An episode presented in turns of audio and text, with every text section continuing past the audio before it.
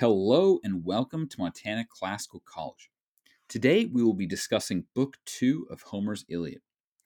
Today's lecture will be broken up into three parts. First, we will briefly consider a moment from Book 1 that we did not touch on last time. Second, we will consider the dream that Zeus sends to Agamemnon and Agamemnon's decision to tell the Achaeans to retreat back to the boats and to go home. Why does he do this? It's a very perplexing passage. And finally, we'll turn to the catalog of ships. It seems as if it could be the most boring part of the Iliad. However, I would like to insist and even to show you why I don't think that that's the case. All right, with that said, let's turn back to the end or near the end of Book 1 of the Iliad. Um, so, one thing that we did not mention last time is Achilles' request to his divine mother Thetis. He asks her to ask Zeus to honor him because she has claimed that Zeus owes her a favor. At one time, Zeus was shackled, and Thetis led the hundred handed monster Briareus to free Zeus. I was at a lecture once that suggested that Briareus, being many handed, was symbolic for some kind of populist revolt um, in order to free Zeus.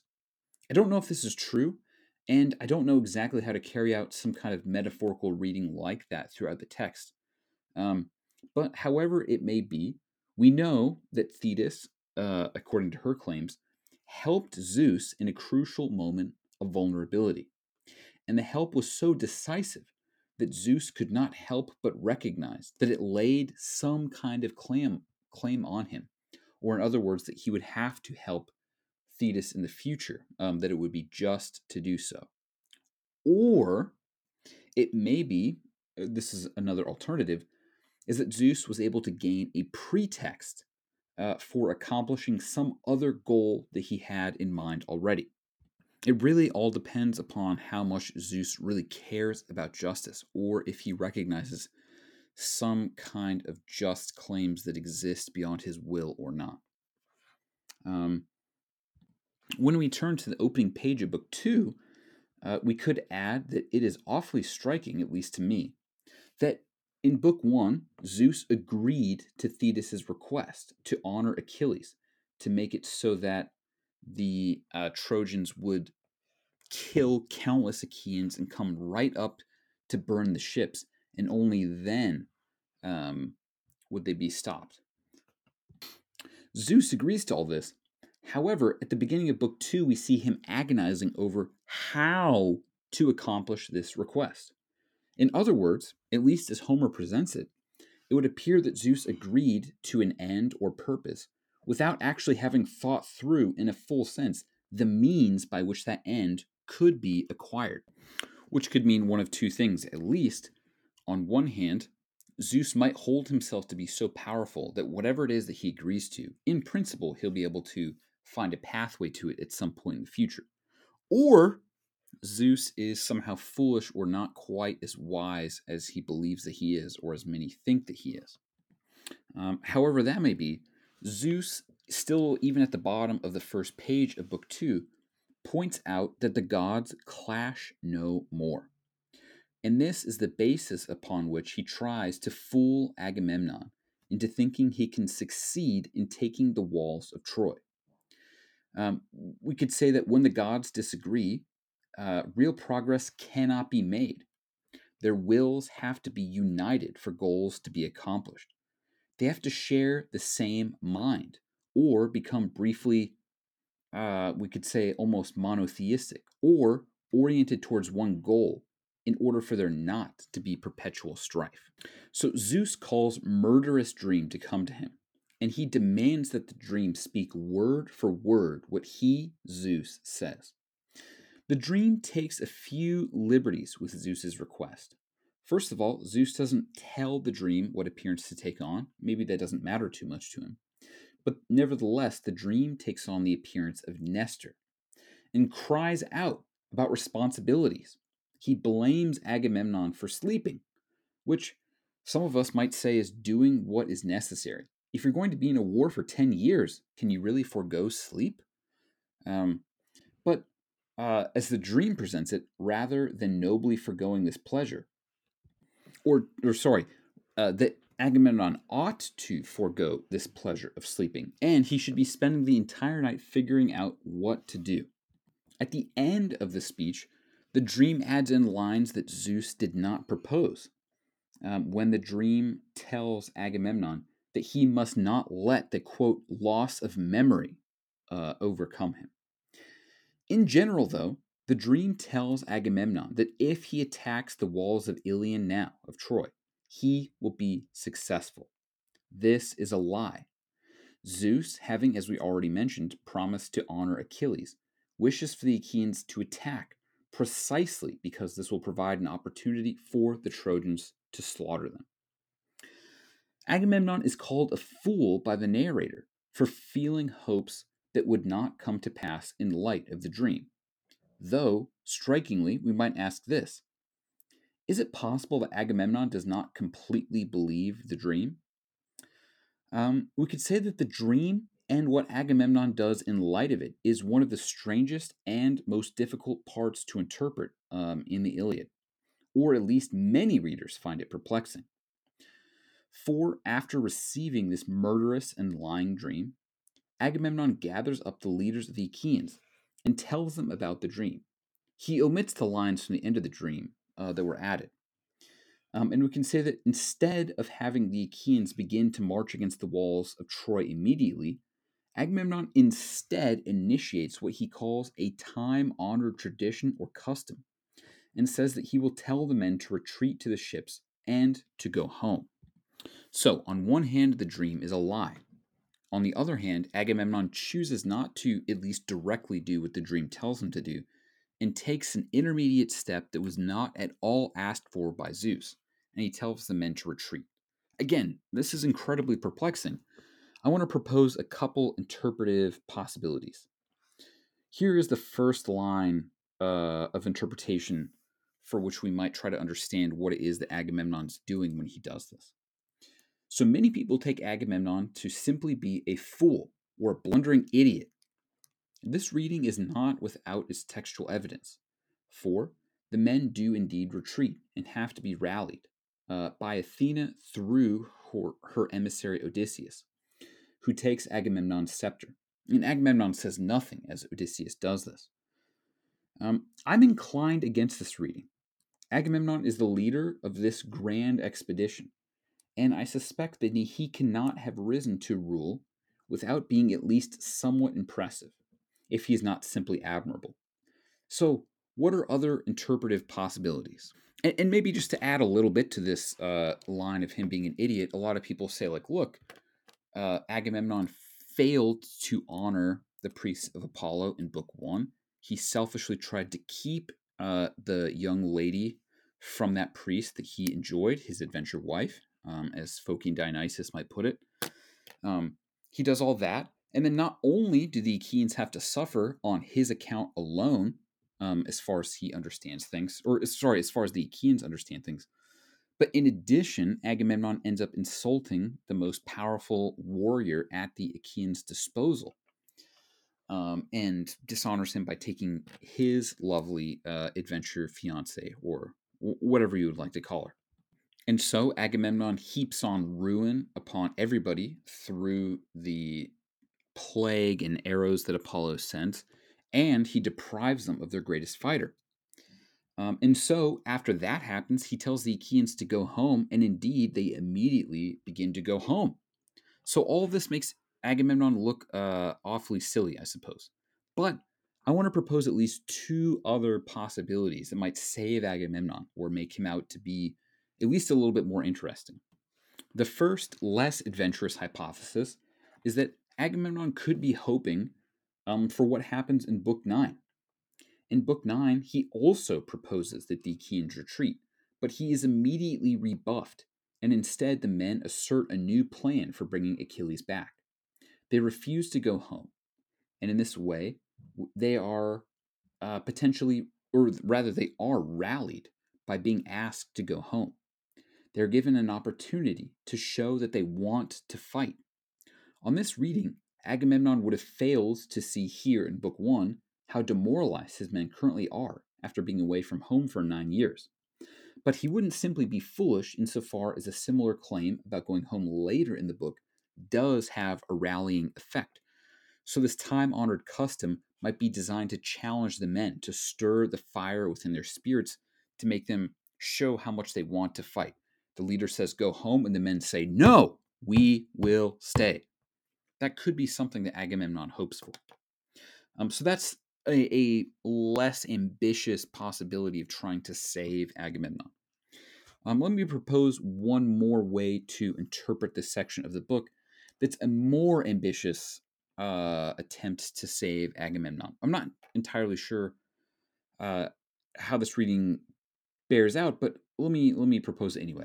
So, um, Agamemnon could be hoping to liberate his men from concern with prophecy or reliance on the gods.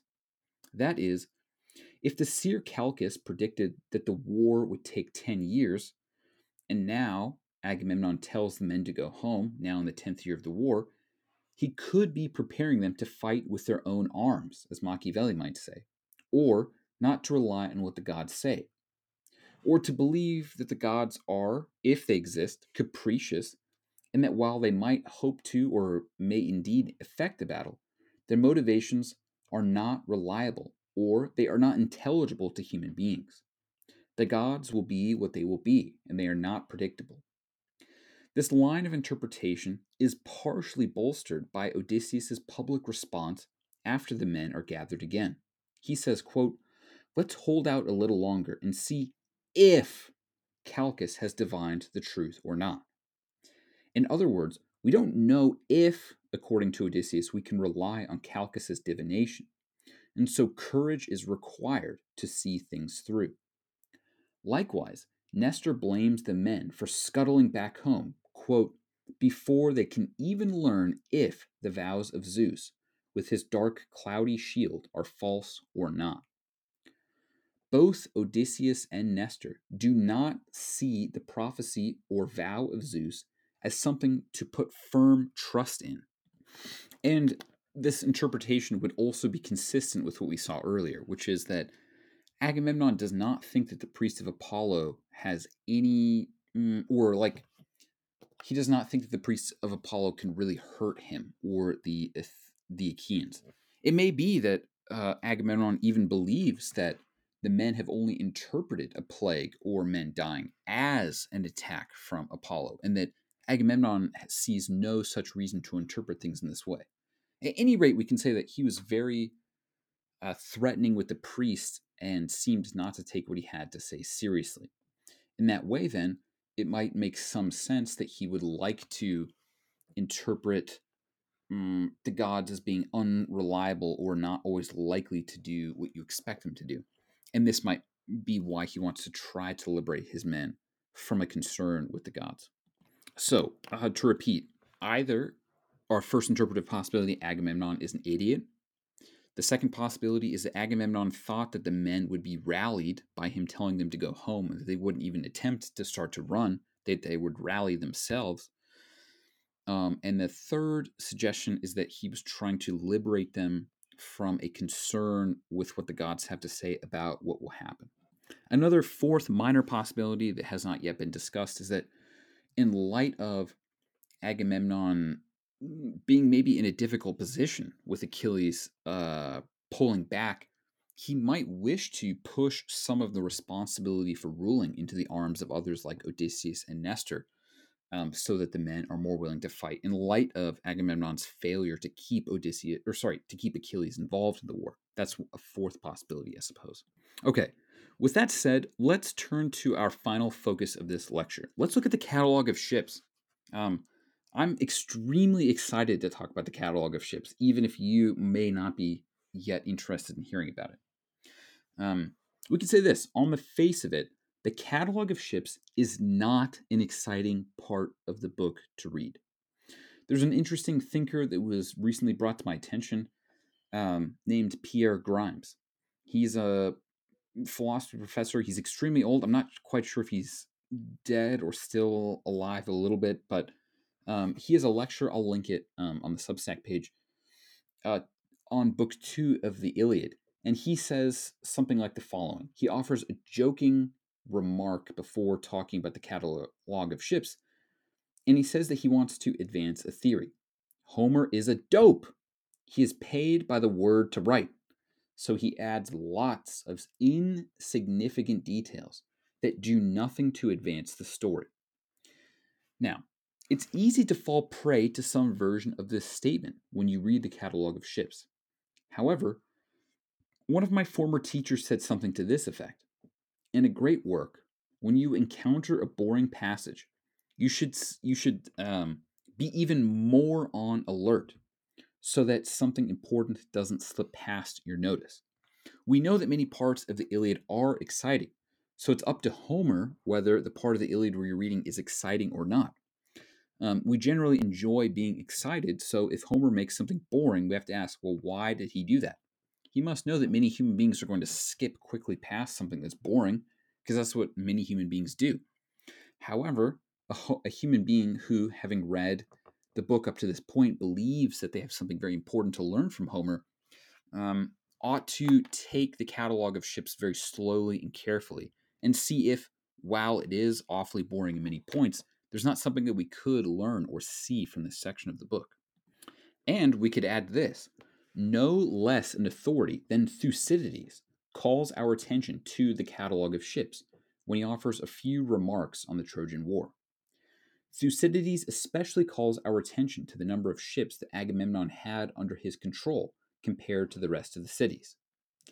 In a way, Thucydides suggests that the war has little to do with Helen and much more to do with Agamemnon's desire for good things, and that he has compelling power to make others help him get good things. In approaching the catalog, then, let's follow up on Thucydides' observations by beginning with what we can get out of the numbers in the catalog. Then we'll turn to a few striking passages that really stick out. Okay, so there are 1,186 ships mentioned in the catalog. There are 29 different Greek leaders who embark on the voyage and who lead men into battle. Doing a little bit of simple math, we can see that there are roughly 40 ships per group or per captain. Of course, some have many more and some have far fewer. Agamemnon has 100 ships directly under his command, more than any other individual. And he provides another 60 ships for the Arcadians to transport their troops. His brother, Menelaus, has 60 ships, which is to say that between the brothers, there are 220 ships under their command, or more than one sixth of the ships. A lot of trust and agreement would need to be placed between other captains, or would be required if they wanted to form a fleet that rivals this, or if they really wish to resist um, the commands or requests of the brothers um, from Atreus. But I want to turn to the question of whether the war was caused by Helen or whether it was caused by a desire for gain or some combination thereof more in book three. I think we'll see much more decisive evidence for that there. And I don't want to just rely on the number of ships. But nevertheless, it is interesting to, I think, consider. Now let's turn to a couple of things that really stick out during the catalog, um, some oddities, I suppose. Here's the first one Homer begins the catalog by calling on the Muses. He suggests that so many human beings and so many boats were part of this venture that it is beyond the merely human mind to recall such information. Only with the gods' help can he possibly hope to fully recover this information for us. If we were following Thucydides' lead in this moment, we would be tempted to say that Homer is magnifying the importance of this event. As Thucydides points out, every man believes that the war that he participates in is the greatest one to date. Only after the war is he able to regain his sobriety and accept that it is likely that the ancestral wars were of greater magnitude than his own conflict. A second point of all the cities and captains mentioned, Telamonian Ajax gets the shortest mention by far. Perhaps this is because Ajax is the kind of man who does not need to advertise his excellence. Um, to use this sort of modern metaphor to understand him, we could say that rather than officiously telling you that he is Dr. Ajax, he would rather just say and do interesting things.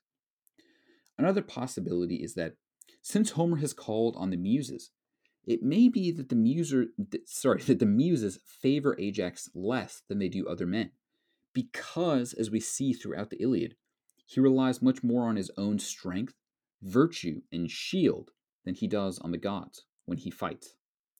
That the Muses can be jealous or have their favorites or even their enemies is confirmed by our next observation. So here's a third point from the catalog of ships. And I think that this one is especially striking, uh, perhaps the most important moment in the catalog of ships. Um, Nestor is introduced as leading men from his own city of Pylos, in addition to a number of other cities. Um, one of these cities, Dorion, is mentioned as where the Muses met the Thracian man Thamyris or Thamyris. Uh, was a minstrel who boasted to high heaven that he could outsing the Muses. The Muses were enraged, and so they maimed him and ripped away his voice. And they did not stop here.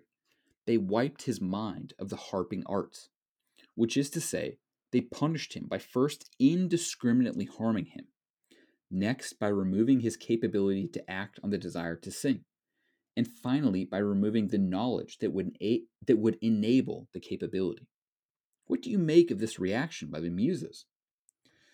Rather than being indifferent to a mere mortal competitor whom they probably shouldn't bother to compare themselves with, they angrily attack him and rob him of his abilities. Homer must have learned something very important from this example. For, as we recently saw, Homer claims that he is unable to offer the catalog of ships without the Muses' aid. He does not try to outsing the Muses, and he doesn't want anyone else to think that he does either. Instead, he presents himself as a pious subordinate to them.